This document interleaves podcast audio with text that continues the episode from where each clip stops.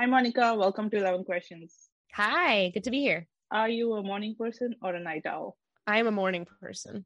When it's night, uh, my brain starts to do terrible things, like dwelling too long on stuff and not being productive at all.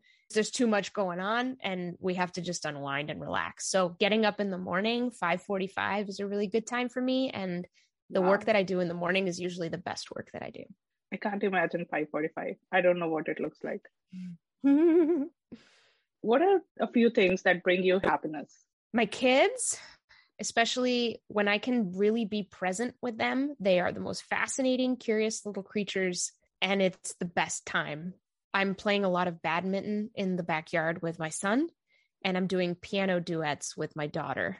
And then drinking my morning cup of London fog tea. I froth the milk uh, that I boil on the stove. And it's, yeah, it's like Earl Grey tea with milk. That makes me really happy every morning. Did you always want to be a writer? Since like second grade. So that's pretty, it's a while. Yeah, pretty much always. yeah, I think that counts as always. I used to sit at my classroom desk, and if I was finished with a quiz or a test early, and I often did them kind of quickly, I would grab another piece of paper and I would bring it to my desk and I would start writing what people in the classroom were doing. Like if somebody was blowing their nose or if somebody was crossing their legs or or if the teacher was, you know, looking at a fly on the wall, I would write it. And what inspires your writing? I care deeply about writing like people speak. I'm always thinking about that. Am I trying to sound impressive by using big smart words or am I just being human and clear and crisp? So that inspires my writing. I very much want to connect with people's just deep down humanity. And I think my philosophy of how to do that is to be really casual, really conversational. Now, tell me a little bit about your book. I never thought of it that way. I love the title and the cover, by the way, but tell me more. So, it's a book to help people see each other and the argument of it is that we are so divided, we're blinded. And we're at this stuck, fractured place where it's easier to believe our assumptions about other people than it is to go and approach them and have the kinds of conversations and exchanges that allow us to see the reality of people's perspectives. So book is full of tips and strategies for how to do that at every level. Where did you get the idea for this book? It started after the 2016 election when I was in Seattle and watching the city get really stressed out and begin to believe things about people who had voted for Trump because Seattle is so democratic and so liberal that just weren't true and were preventing us from solving, I think, a lot of the problems well that are plaguing us. And that was particularly difficult for me to look at and struggle with as a journalist. I'm a local journalist, I'm a national journalist. And I realized I've got to work on this issue of suspicion and distrust that is keeping us from seeing the reality of other people. My parents are conservatives who voted for Trump. I lean more liberal. So in my own family, uh, we have these divisions, but we can have the kinds of conversations that allow understanding to happen.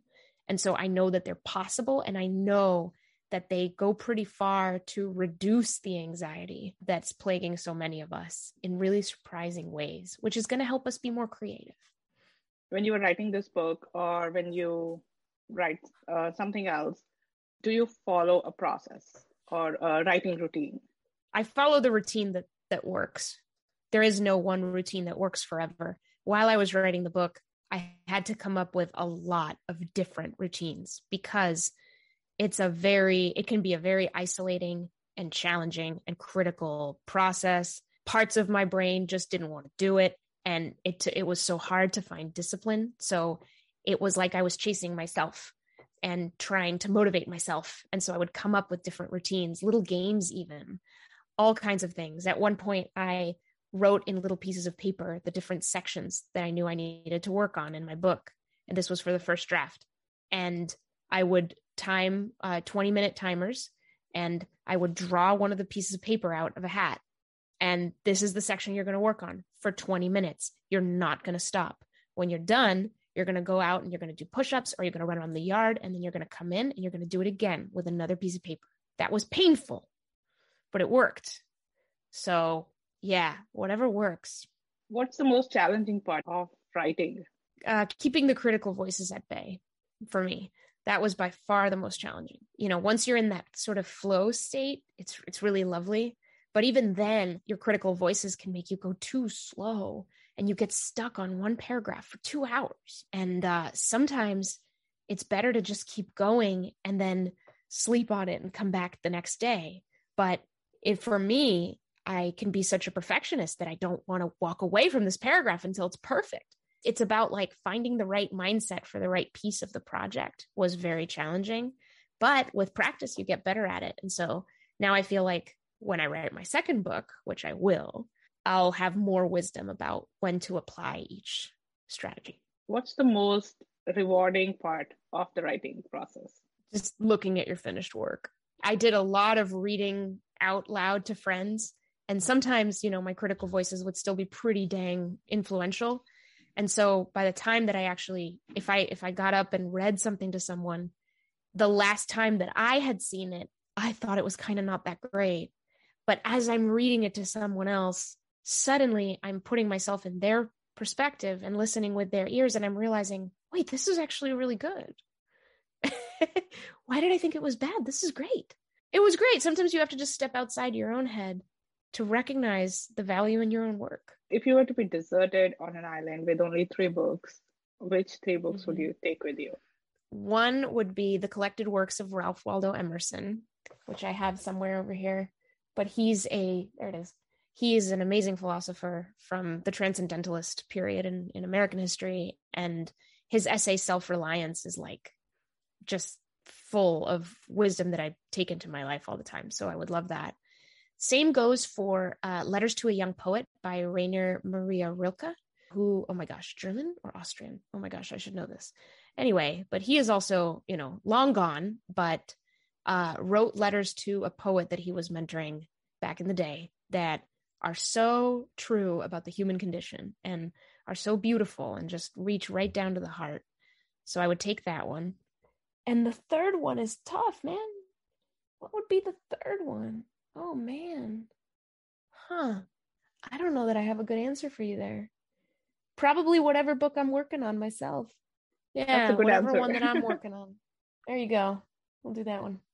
If you were to pick one interesting life experience to share with us, what would you tell us today? Yesterday, I worked hard to log off my computer. I have a schedule that would freak most people out, like every piece of it's back to back meetings all day long. Yeah, but I logged off and then I talked to my husband and we said, you know what, even though your virtual event ended at 7:30 and it's kind of late, it's it's light out pretty late here in Seattle. So let's go to the park. And let's just not go to the park nearby. Let's go to Carkeek Park, which is a gorgeous beach park in Seattle. And so we took our two kids and we went to Carkeek Park and it was raining and we didn't care. And we got outside and we saw a harbor seal swimming in the water right in front of us. That was awesome. We'd never seen that before. And we saw a great blue heron fishing and just not even caring that people were around. And almost no one was there because it was raining. And it was it was wonderful and the sky was beautiful and we saw the train go by. So yeah, it was a really lovely evening and I need to have more more of those. And it, yeah, we got there at like 8 10, you know, my kid's bedtime was supposed to be 9. you know, and it was still light out. We didn't care. It was it was fun. Sounds amazing. And now, before we wrap up our chat, if listeners want to buy your book or get in touch with you, how can mm-hmm. they do that? Yes, they can go to reclaimcuriosity.com. That's the book's website. Or they can find me on Twitter or Instagram at Moni Guzman, M O N I G U Z M A N. And I love hearing from readers or anyone into uh, writing and ideas. So reach out. Thank you again for being a guest on my podcast. It was lovely talking to you. Yeah, great talking to you too. Thanks a bunch.